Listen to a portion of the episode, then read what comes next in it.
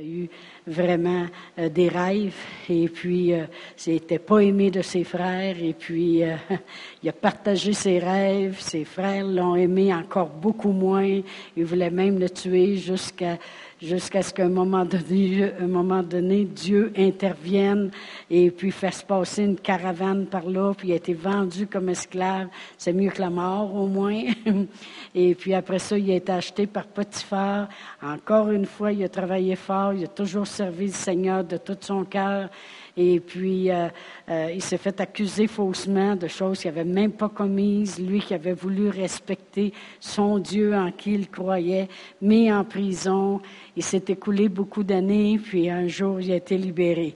Alors ça, c'est un peu la vie de notre Joseph.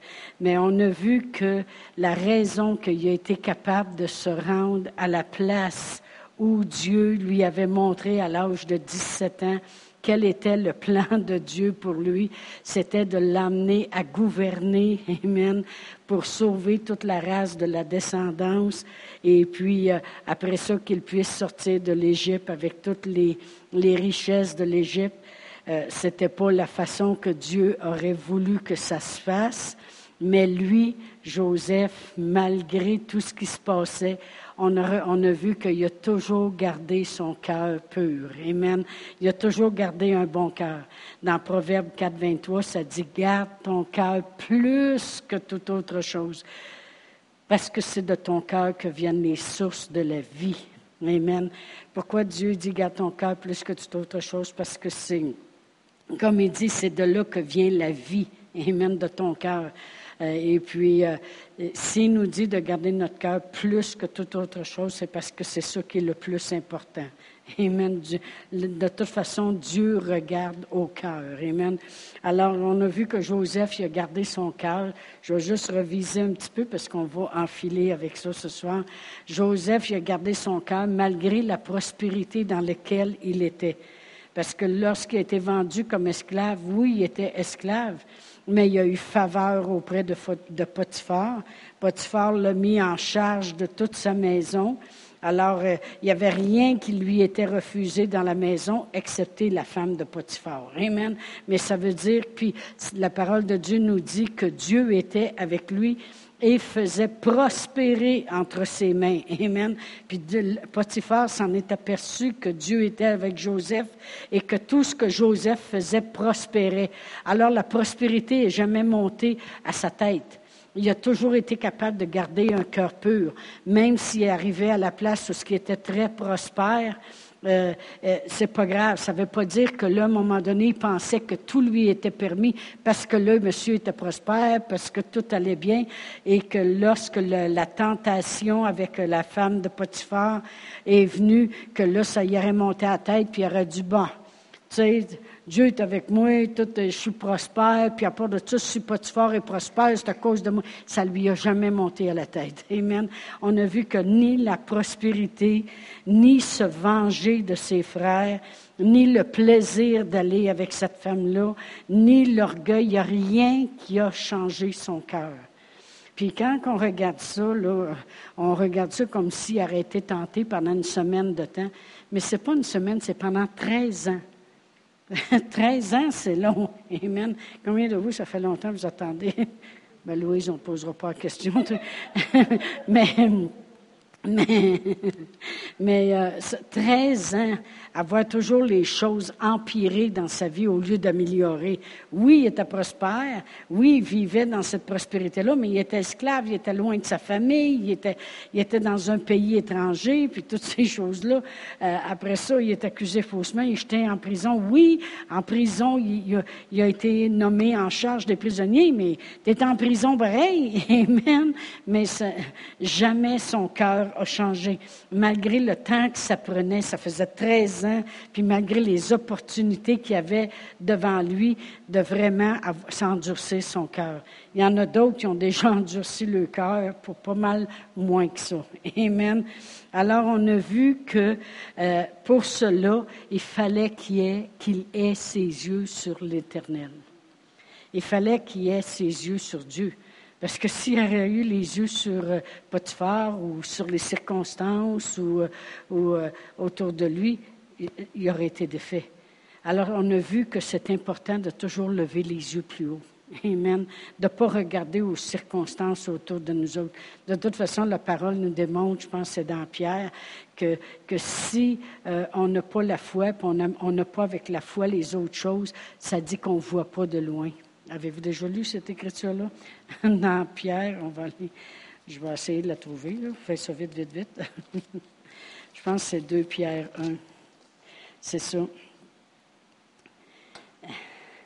Euh, tous les versets qui vont, euh, euh, on va commencer à lire au verset 5, dans 2 Pierre 1, verset 5, ça dit, à cause de cela même, faites tous vos efforts pour joindre à votre foi la vertu, à la vertu la connaissance, à la connaissance la maîtrise de soi, à la maîtrise de soi la patience, à la patience la piété, à la piété l'amitié fraternelle, à l'amitié fraternelle l'amour. Voyez-vous que c'est progressif, Amen. Car si ces choses sont en vous et y sont avec abondance, elles ne vous laisseront point oisifs ni stériles. On va produire par la connaissance de notre Seigneur Jésus-Christ. Mais celui en qui ces choses ne sont point est aveugle. Il ne voit pas de loin. Il a mis en oubli la purification de ses anciens péchés. Amen. Après ça, même on pourrait continuer. Ça dit, c'est pourquoi, frères, appliquez-vous d'autant plus à affermir votre vocation et votre élection, car en faisant cela, vous ne broncherez jamais. C'est ça qu'on veut, pas broncher. Amen. Ça serait désolant. Moi, j'ai déjà vu des ministères même opérer avec puissance, pour avoir des grosses églises, puis des 20, 25 ans de ministère, puis tout d'un coup, ils bronchent. Amen. C'est triste, c'est vraiment triste. Mais avec, euh, avec Joseph, il n'a pas bronché malgré les opportunités, malgré le temps que ça prenait. Amen. Et puis, parce qu'il voyait de loin. Mais on vient de lire que celui en qui ces choses ne sont pas en lui, il ne voit pas de loin. Qu'est-ce que ça veut dire? Ça veut dire qu'il n'est pas capable de mettre ses yeux sur Dieu. Il n'est pas capable de, de, voir Dieu à l'œuvre. Il voit rien, que, voit rien de proche. Il voit rien les choses autour de lui. Ça va mal, mon frigidaire est vide, puis tout le kit. Comprenez-vous? Il voit juste ça. Mais avec Joseph, il voyait de loin. Si on s'habitue à voir ce qui est éternel, Amen.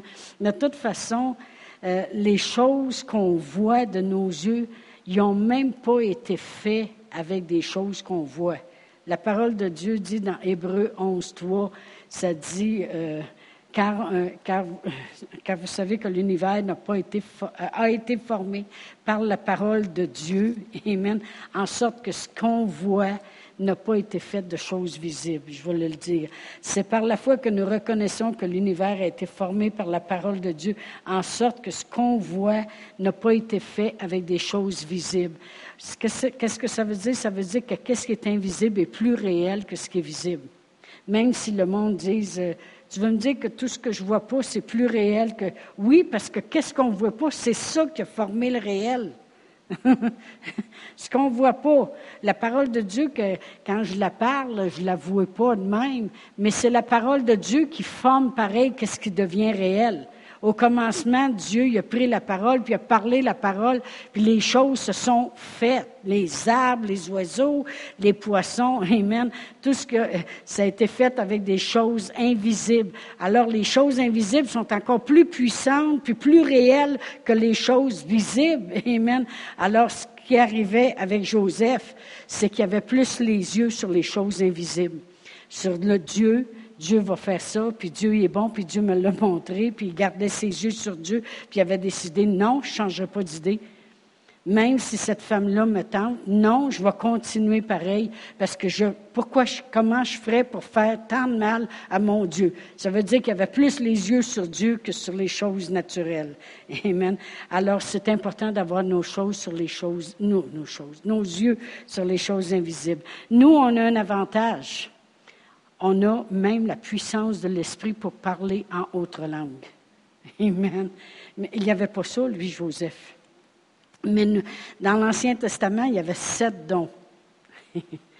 Amen. Mais il n'y avait pas la diversité des langues puis l'interprétation des langues. Mais il y avait des paroles de connaissance, des paroles de sagesse. Il y avait le don de la foi, le don d'opérer des miracles.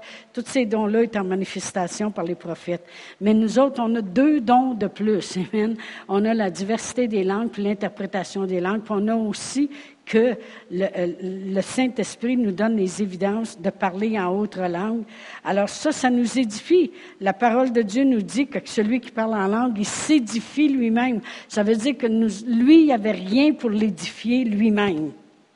Il devait s'édifier sur Dieu en gardant toujours ses yeux sur des choses invisibles. Tandis que nous autres, on a le moyen de prendre les langues puis s'édifier soi-même. La parole de Dieu dit dans 1 euh, Corinthiens 14, 4, celui qui prie en langue s'édifie lui-même. Celui, qui prophétise, il édifie l'Église. Celui qui prie en langue, il s'édifie lui-même. Puis dans Jude 20, ça dit, priant par le Saint-Esprit, vous maintenez, vous, dans l'amour de Dieu. On va y aller dans Jude 20. Ça dit, vous, bien-aimés, vous édifiant vous-même sur votre très sainte foi et priant par le Saint-Esprit, maintenez-vous dans l'amour de Dieu en attendant la miséricorde de notre Seigneur Jésus-Christ pour la vie éternelle. Ça veut dire que nous, dans le Nouveau Testament, nous, aujourd'hui, les, difficultés, les circonstances, les tribulations qu'on peut passer au travers, on a cette chose-là de plus que lui n'avait pas c'est qu'on peut dire, bon, ben là, je vais m'asseoir, là. Ça tourne pas mal vite autour de moi. Les choses ont l'air d'aller plus vite que moi, j'ai le temps de les saisir. Amen. Et puis, euh, une difficulté là, une affaire là. Des fois, on dirait qu'il y a des journées qui sont pires que d'autres. On peut s'asseoir et on peut dire, je vais prier en langue. Amen. On peut s'édifier toute la journée, puis on sait qu'on ne fait pas juste s'édifier, on prie un paquet de choses aussi qu'on va régler justement en priant en langue. Alors, merci Seigneur qu'on a ça que lui n'avait pas. Amen. Pour passer, pour garder notre cœur. Amen. Parce que quand la parole de Dieu dit garde ton cœur plus que toute autre chose, il parle de notre esprit. Il ne parle pas de la patate qui fait pou, pou, pou, pou, puis que des fois les veines bloquent. Non, non. Il parle de notre esprit. Garde ton cœur. Ton cœur, c'est ton esprit. Amen. Mais quand tu pries en langue, c'est le Saint-Esprit avec ton esprit qui, qui intercède. Amen. Puis toi, tu lui donnes voix, puis tu pries en langue. Amen. Alors vraiment, tu gardes ton esprit, tu gardes ton cœur plus que toute autre chose. Fait que ça nous aide, parce qu'on vient de lire dans jeu de et maintenez-vous dans l'amour de Dieu. Priant par le Saint-Esprit, maintenez-vous dans l'amour de Dieu. Alors, c'est plus facile pour nous, Amen, de garder notre cœur plus que toute autre chose que eux autres, parce que nous autres, au moins, on a le parler en langue qui nous maintient dans l'amour de Dieu. Amen. Alors, euh, comme, alors c'est la parole de Dieu nous dit, on va aller à Hébreu 13. Hébreu 13, puis je vais regarder au verset 9. La parole de Dieu dit, ne vous laissez pas entraîner par des doctrines diverses et étrangères, car il est bon que le cœur soit affermi par la grâce et non par des aliments qui ont servi à rien à ceux qui s'y sont attachés. Les aliments qui ont servi à rien à ceux qui y sont attachés, ça, dans ce temps-là, ça serait comparable aujourd'hui à des rituels. OK? Eux autres, des fois, il y avait des aliments qu'ils prenaient, qu'ils prenaient pas selon le rituel mais il dit, il est bon que le cœur soit affermi par la grâce et non par les rituels, autrement dit. Amen. Par les qu'en dira-t-on, par qu'est-ce que des fois le monde nous dit de faire et que c'est même pas en ligne avec la parole de Dieu. Il est bon que le cœur soit affermi par la grâce. Qu'est-ce que ça veut dire, ça? Le cœur affermi par la grâce. Euh, je vais l'expliquer de deux façons. Un, vous savez, c'est quoi la grâce de Dieu? La grâce de Dieu, c'est, il nous a fait grâce quand il nous a sauvés. Alors c'est bon que le cœur soit affermi sur qu'est-ce qui a été fait pour nous. Il nous a sauvés. Amen. C'est quoi la grâce de Dieu? C'est que Dieu nous a tant aimés qu'il nous a fait grâce. Il a dit, non, non, non, non, non, je ne te punirai pas pour qu'est-ce que tu mériterais. Ça va être mon fils qui va être puni à ta place. OK? Il nous a fait grâce. Amen. Alors il est bon que le cœur soit affermi par la grâce.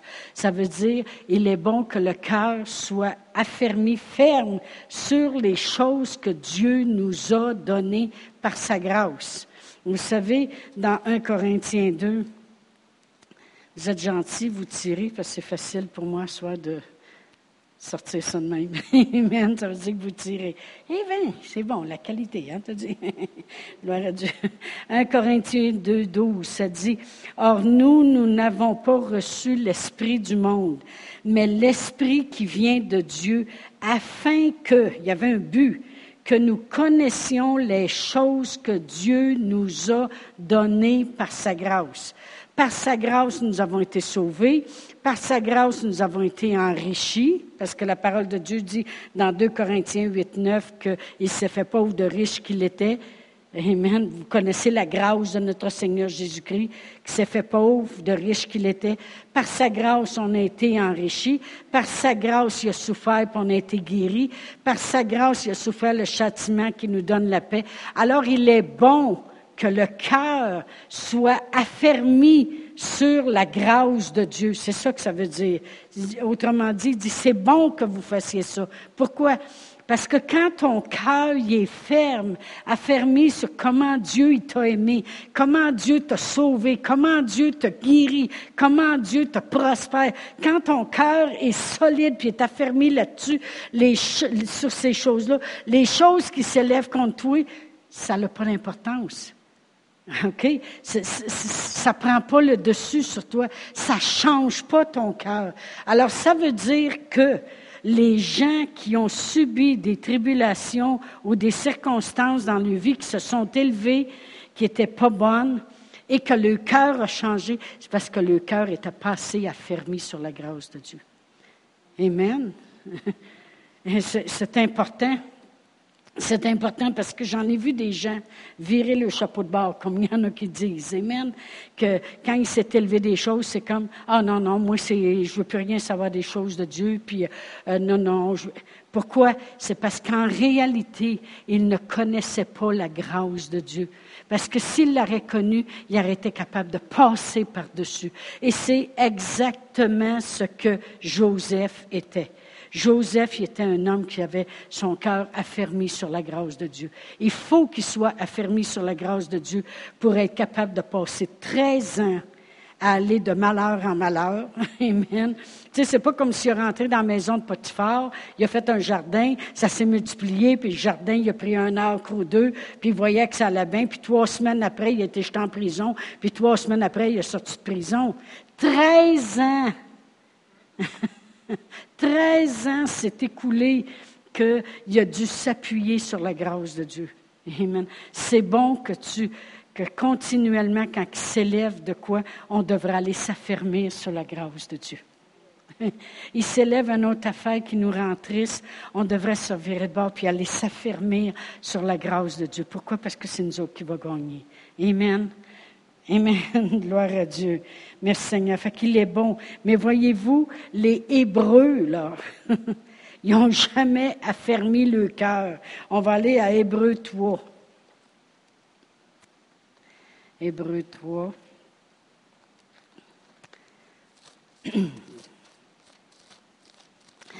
Vous savez comment ils ont chiolé dans le désert. Puis pourtant, il y a eu miracle après miracle. Il arrivait à un endroit où ça faisait une couple de jours qu'il n'y avait pas d'eau, puis l'eau était amère. Puis Dieu il disait à Moïse, prends cet arbre-là, fais-le tomber dans l'eau, puis l'eau va devenir saine. Dieu produisait des miracles pour eux. Après ça, l'eau était pareille comme de l'eau de source. Ils buvaient ça. Une autre fois, il manquait d'eau encore. Dieu disait à Moïse, frappe le rocher. Du rocher sortait de l'eau. Amen. Il y avait plein de choses que Dieu faisait, puis ça dit au verset 8, N'endurcissez pas vos cœurs comme lors de la révolte au jour de la tentation dans le désert. Pas la tentation que Dieu les tentait. Regardez, où vos pères me tentèrent. Autrement dit, c'est comme s'ils tentaient quasiment Dieu de que Dieu choque. Comprenez-vous ce que je veux dire? À force d'être rebelle puis de ne pas reconnaître toutes les bontés de Dieu, il était loin d'être affermi sur la grâce de Dieu. Amen. Où vos pères me tentèrent pour m'éprouver, et ils virent mes œuvres pendant quarante ans. Aussi je fus irrité contre cette génération, et je dis, ils ont toujours un cœur qui s'égare. Ils n'ont pas vu mes voies. Autrement dit, ils n'ont pas vu ma grâce. Ils n'ont pas vu la grâce que j'ai, déployée pour, amener tellement de, signes devant Pharaon pour que Pharaon les laisse aller. Ils n'ont pas vu ma grâce qui ont sorti avec les richesses d'Égypte. Ils n'ont pas vu ma grâce que je les ai fait passer au travers de la mer. Ils n'ont pas vu ma grâce où ce que j'ai tout inondé euh, euh, les ennemis puis ils sont morts. Ils n'ont pas vu ma grâce où ce que je les ai donné de l'eau. Ils n'ont pas vu ma grâce il dit, ils n'ont jamais vu mes voix.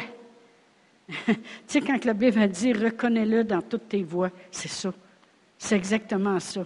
Reconnais-le dans toutes tes voies, puis il va planir tes sentiers. Ça, c'est Proverbe 3, 5, je pense. Ça dit, reconnais-le dans toutes tes voies, puis il va planir tes sentiers. Reconnais-le. Eux autres ne le reconnaissaient pas. Ils ne le reconnaissaient pas. Puis qu'est-ce qui est arrivé? C'est que le cœur est devenu mauvais. Ils n'ont pas préservé le cœur. Pourtant, Dieu aurait voulu qu'ils gardent le cœur. Puis on va aller le voir dans Deutéronome. Dans Deutéronome. C'est tellement important. Et euh, on parlait avec, euh, avec le révérend Joe Morris. Et puis, euh, il disait que la, la pire pire chose. Il dit, c'est même pas l'adultère, le meurtre, ces choses-là. C'est le murmurage puis le chiolage. C'est la pire, pire, pire chose. Puis c'est ça qu'eux autres, ils faisaient continuellement dans le désert. Quelqu'un qui chiale tout le temps, puis quelqu'un qui murmure tout le temps. Comment ça se fait qu'elle fait ça de? Pourquoi ça fait qu'elle fait ça?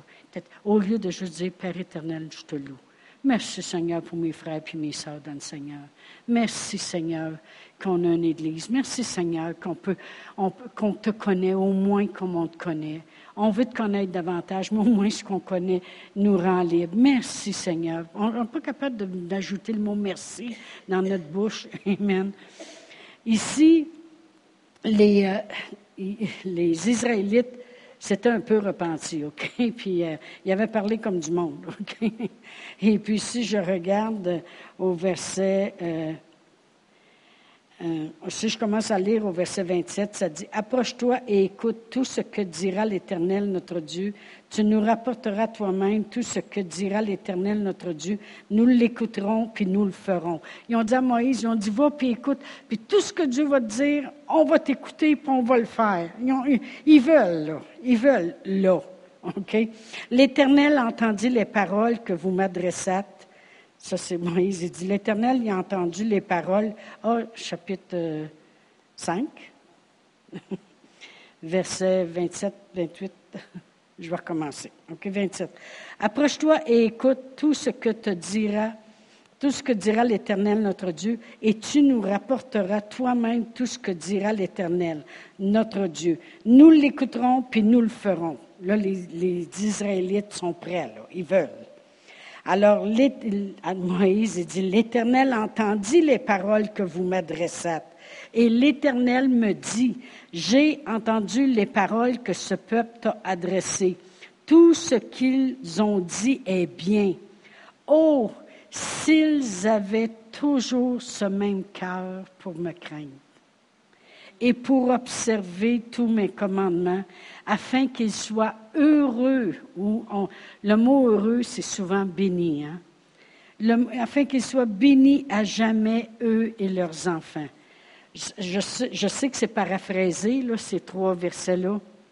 Mais là, c'est comme si les Israélites sont arrivés à la place, puis ont dit, vas-y, vas-y, là, parlez à Dieu, puis tout ce qu'il va te dire, on va t'écouter, puis on va le faire. Dieu les connaît, par exemple, OK? Fait que là, Moïse, il dit, Dieu y a entendu. Et vous écoutâtes, puis il m'écoutate. puis Dieu, il a dit, Dieu il a dit c'est ça. Oh, ça serait tellement le fun s'il y avait toujours un cœur comme ça. Ça serait tellement fun. Mais Dieu sait que le monde ne préserve pas le cœur ils n'ont pas toujours un cœur comme ça. Mais ça serait tellement bien si le cœur y était toujours préservé, parce qu'il dit, ils seraient bénis, eux, puis leurs enfants. Imaginez-vous. C'est ça que c'est dit au verset 29. Oh, s'ils avaient toujours ce même cœur pour me craindre. Me craindre, ça ne veut pas dire euh, j'ai peur de Dieu. C'est pas ça que ça veut dire. Craindre Dieu, ça veut dire que tu mieux le croire que lui désobéir. mieux, tu veux lui faire plaisir. Ça veut dire que tu respectes sa parole. Seigneur, je respecte ta parole. Il dit, oui, tu, tu fais bien. Tu fais bien de me craindre. Comprenez-vous, ce n'est pas une crainte peur, c'est une crainte révérence. On pourrait le lire comme ceci. Or, s'ils avaient toujours ce même cœur pour me révérer, autrement dit, pour me reconnaître, pour me voir, Amen, me craindre, et pour observer tous mes commandements, afin qu'ils soient bénis, heureux à jamais, eux puis leurs enfants. Amen. Savez-vous comment de bénédiction on amène sur nos enfants par nos actions? Les, parents ont une grande responsabilité. Ce qui se passe dans le monde aujourd'hui au niveau des jeunes, c'est la faute des parents. Ça, s'arrête là. C'est quand quelque part il n'y a pas eu de crainte de l'Éternel, c'est quand quelque part il n'y a pas eu de fermeté. La vraie amour, c'est pas Oh, fais ce que tu veux? Le vrai amour, c'est non. Même si tu es choqué après moi, reste à la maison parce que je veux te préserver. Amen. La vraie amour. Amen. Mais comprenez-vous comment c'est important pour Dieu? Dieu, dit, quand on a lu dans l'Hébreu, il dit, c'est pas ça qu'ils ont fait. Il dit, ils m'ont provoqué au bout. Et, autrement dit, il me faisait choquer. Je faisais de quoi pour eux? C'était comme, oh Moïse, Moïse, prie, là, prie, là, prie. Là, Dieu, il disait, OK, va frapper le rocher, va couler de l'eau. Puis ils sont tous contents. Là, puis là, ils révèrent Dieu. D'un coup, ça va mal. Ils n'ont pas préservé le cœur. Ils n'ont pas affermi le cœur sur la grâce de Dieu, sur qu'est-ce que Dieu venait de faire. Ils marchent par les circonstances. C'est pour ça que Dieu, Dieu, il dit, oh, c'est-tu de valeur un peu? S'il arrête toujours un cœur pour me révérer, puis pour faire mes commandements, il dit, ils seraient bénis pour toujours, eux puis leurs enfants. C'est officiel. Si tu gardes ton cœur plus que toute autre chose, de lui viennent les sources de la vie. Proverbe 3, 5, comme j'ai lu au début. Amen. C'est avec ton cœur. C'est ça que Joseph faisait. Joseph, il préservait son cœur. Il préservait son cœur. Il est accusé faussement, il s'en va en prison. Ça devait être dur. J'imagine que s'il n'était pas juste assis là et disait Joseph, là, on t'accuse, là. Elle a dit que tu l'avais fait, tu l'as fait, ostine pas. Non, non. Il devait avoir des, des, des gardiens alentour de lui, puis des, des épées, puis ah ouais, en avait un peu une claque en arrière. Puis tu sais, je veux dire, avez-vous déjà vu des films dans ce temps-là? tu sais, là, c'était pas facile. Il a toujours préservé son cœur plus que toute autre chose. Il a sauvé toute sa race à lui toute sa famille au complet. parce qu'il n'y avait pas de rancune, parce qu'il avait l'amour par-dessus tout. Amen. C'est tellement important. Amen. Gloire à Dieu. je suis juste à la première page, pas pire.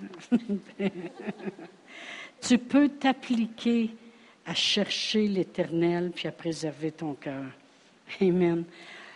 C'est sûr que ça demande des efforts. Vous avez-vous vu tantôt, quand on avait lu dans deux pièces, ça dit Faites tous vos efforts. C'est sûr que ça prend un effort pour venir asseoir encore après avoir été ici dimanche matin, dimanche soir, lundi soir, mardi soir, mercredi soir. En plus de ça, on n'a même pas Joe Maurice, puis c'est le pasteur qui est revenu. Non, non, mais ça prend des efforts. Amen. Ça prend des efforts. Combien de vous combien de vous êtes bien honnêtes, là? Je vais poser la question à tout le monde qui est dessus, moi inclus. Combien de vous, ce soir, aimez ça rester à la maison? J'ai dit à mon mari, sur l'heure du souper, je suis assez fatiguée, ça n'a pas de bon sens. c'est pas grave, on continue pareil. Amen. Puis, donc, me ferais penser de prier pour Francine Garneau tantôt, OK? Euh, c'est ça. Euh, c'est des efforts qu'on fait. OK? J'aurais pu dire, euh, Bon, on va faire une coupe de téléphone, pour on va canceller ça soir. Non, non, non, non, non. Gloire à Dieu. On applique, on met tous nos efforts. Mais je suis certaine que Joseph mettait tous ses efforts. Ça devait être dur. Combien de vous savez qu'il devait être humain? S'il y en a qui n'ont jamais vu le film Joseph, là, je le filme chez nous, je peux vous le prêter, il est très bien fait. On va vous le prêter, mais il y a un élastique après, puis il y a besoin de revenir net puis pas brisé. Hein? C'est mon film préféré. Je l'ai eu en cadeau. Hein? Je ne sais plus à ce je vais vous le prêter. tu peux appliquer ton cœur. 1 Chronique 22. Dans l'Ancien Testament, ça. Hein? 1 Chronique 22. Et si je lis le verset 19, euh, Dieu lui demandait quelque chose ici. Amen.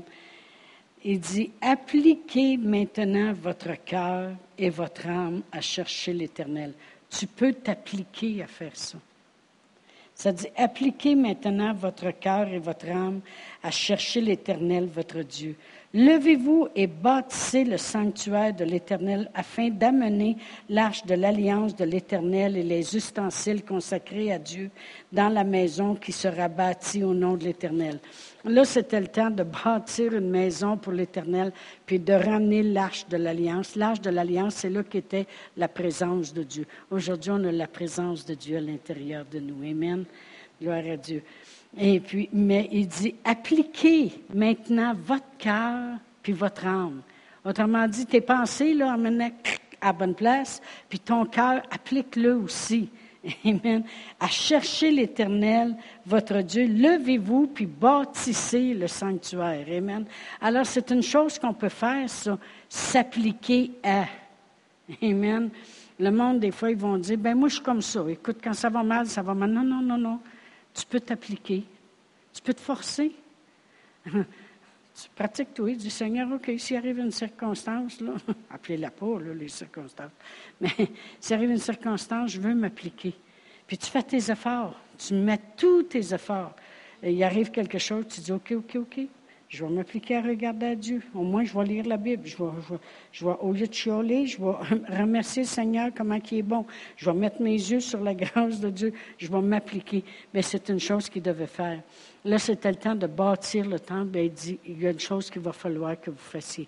Il va falloir que vous appliquiez votre cœur puis votre âme et à chercher l'Éternel, votre Dieu, et après ça, levez-vous, pour être capable de bâtir le temple. Amen. Pour être capable de faire quelque chose, il faut l'appliquer. On a parlé tantôt qu'on on fait des efforts, on peut prier en langue, on a cet avantage-là de plus. On a la louange aussi. Amen. Là, je veux parler d'un autre homme, David. David aussi, il n'était pas trop aimé de ses frères, lui non plus. Il n'est pas tout seul dans la vie. Hein? On va aller à 1 Samuel. Je vais juste terminer avec David, faites-vous-en pas. Vous savez, David, euh, il avait été loin roi. Et puis, euh, ses frères, eux autres, étaient tous entraînés euh, dans, dans l'armée, autrement dit. Et puis, lui, David, il prenait soin d'un petit peu de brebis. Puis là, son père, il a dit, va donc porter des sandwichs à tes frères, là. Ils sont au combat. Puis quand il est arrivé pour aller porter le lunch, il a vu que Goliath s'avançait. Il avait mesuré neuf pieds, quelque chose, lui-là. Et puis Goliath, il menaçait l'armée de Dieu. Puis là, David, il a dit, c'est qui ça? C'est un circoncis-là qui vient vous faire peur comme ça. Et puis ils ont dit, ah, ils ont dit, c'est, il vient du camp des Philistins. Puis le roi a dit que celui qui va le tuer, il va bénir la maison de son père, il va lui donner une fille en mariage, puis il va le combler de richesses. Et là, David, il dit, j'ai-tu bien entendu? Amen. Non, mais c'est vrai, des fois, les gens ils disent Vous autres, vous cherchez le Seigneur rien que pour être béni. Bien, c'est une, belle place à être, là, tu sais, veux dire. Amen. C'est pas rien que pour ça, mais on sait que c'est ça qui va arriver pareil. Amen. Fait que David, il, il, avait posé la question. Au verset 24, ça dit À la vue de cet homme, on est tous à 1 Samuel 17. Moi, je t'ai rendu là. 1 Samuel 17, verset 24. Ça dit, à la vue de cet homme, ça c'est Goliath, tous ceux d'Israël s'enfuirent devant lui et furent saisis d'une grande crainte. Chacun disait, avez-vous vu s'avancer cet homme? C'est pour jeter à Israël un défi qu'il s'est avancé. Si quelqu'un le tue, le roi le comblera de richesses et lui donnera sa fille et il affranchira la maison de son père en Israël. David dit aux hommes qui se trouvaient près de lui, J'ai-tu bien entendu? que ferait-on à celui qui tuera ce Philistin puis qui ôtera l'opprobre de dessus Israël? Qui est donc ce, Philistin, ce Philistin, cet incirconcis pour insulter l'armée du Dieu vivant? Le peuple, répétant les mêmes choses, lui dit, c'est ainsi que l'on fera à celui qui le tuera. Ça veut dire qu'ils ont répété. Ils ont dit, hey, il va venir riche, puis il va avoir une femme. écoute, là, pour un jeune homme, c'est intéressant. La maison de ton père est affranchie, il te donne une femme, ça ne pas plus, c'est Nico? La maison, ben oui, ben oui, parce que c'était pas un laidron là, qui donnait, là.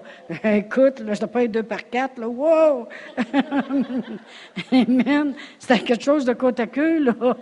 Les, les, femmes, dans le début de la Bible, là, il y avait moins besoin, il n'y avait pas besoin d'Elizabeth Arden, puis euh, toutes les, les, les l'opération camouflage, là.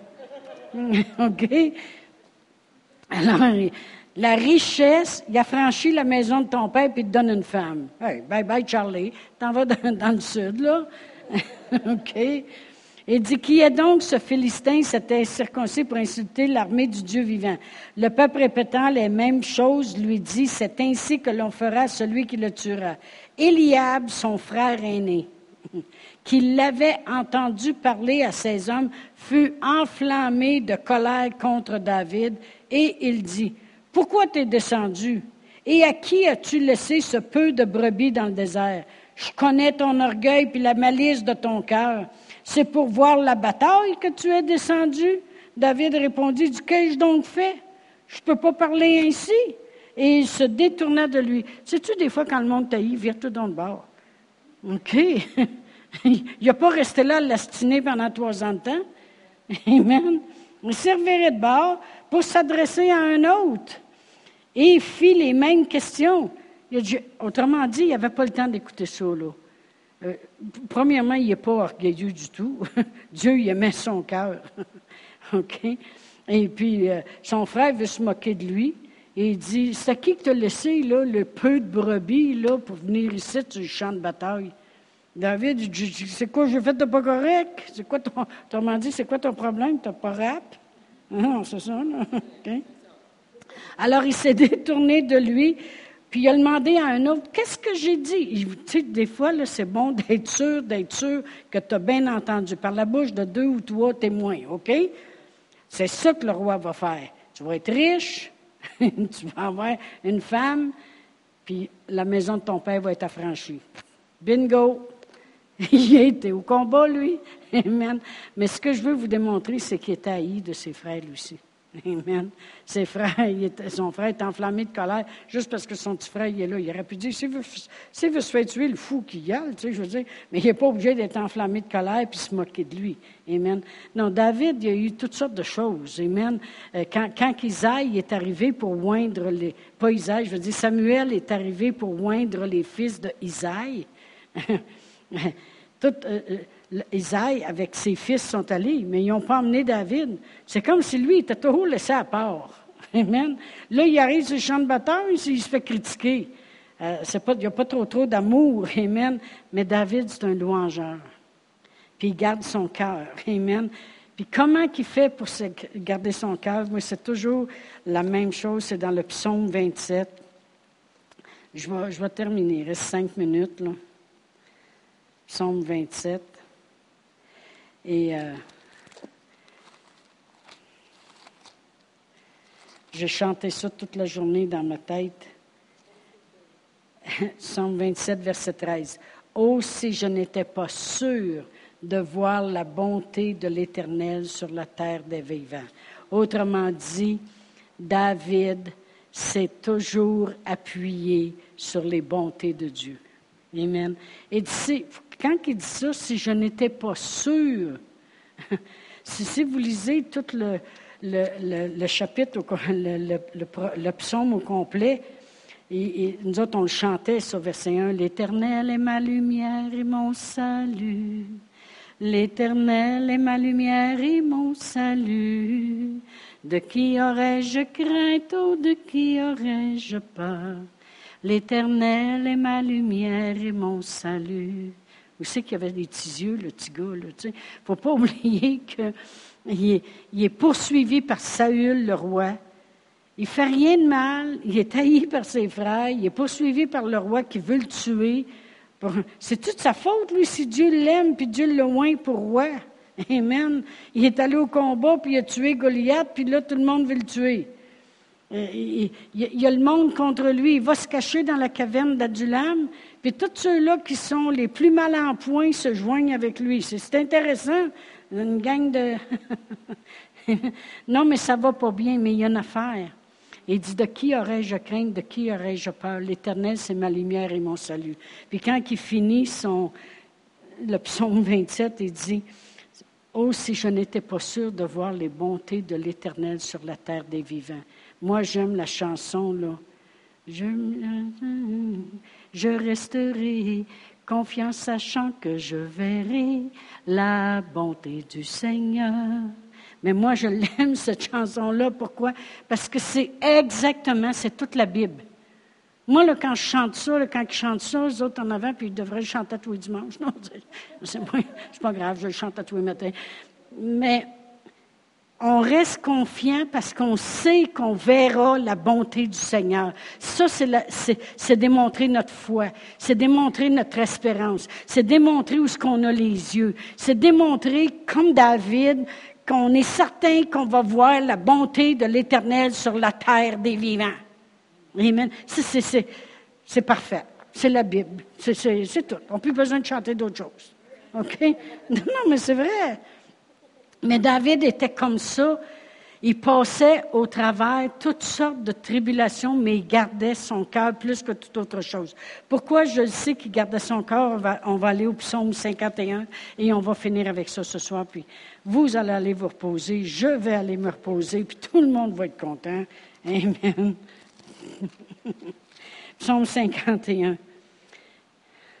au verset 12. Il dit, Ô Dieu, crée en moi un cœur pur renouvelle en moi un esprit bien disposé. C'est sûr que si tu continues à lire, on sait que dans l'Ancien Testament, il n'y avait pas la révélation puis l'autorité au nom de Jésus comme nous autres, on l'a dans le Nouveau. C'est pour ça qu'il dit ne me rejette pas loin de ta face, ne retire pas ton, ne me retire pas ton Saint-Esprit. Et il n'y avait pas toute la révélation que nous autres on a aujourd'hui, parce que Dieu dit jamais je ne t'abandonnerai, jamais je ne te délaisserai. Alors, il y a des choses qu'on ne peut pas arriver puis se mettre à chanter ça, vous comprenez? Mais moi, ce que je veux qu'on comprenne, c'est l'essence de sa prière, si vous voulez.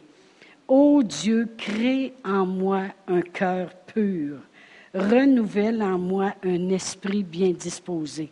Qu'est-ce qu'il voulait dire par ça? C'est Seigneur, assure-toi que je garde toujours un bon cœur, que je ne mérite pas, je ne mérite pas comment on dit ça?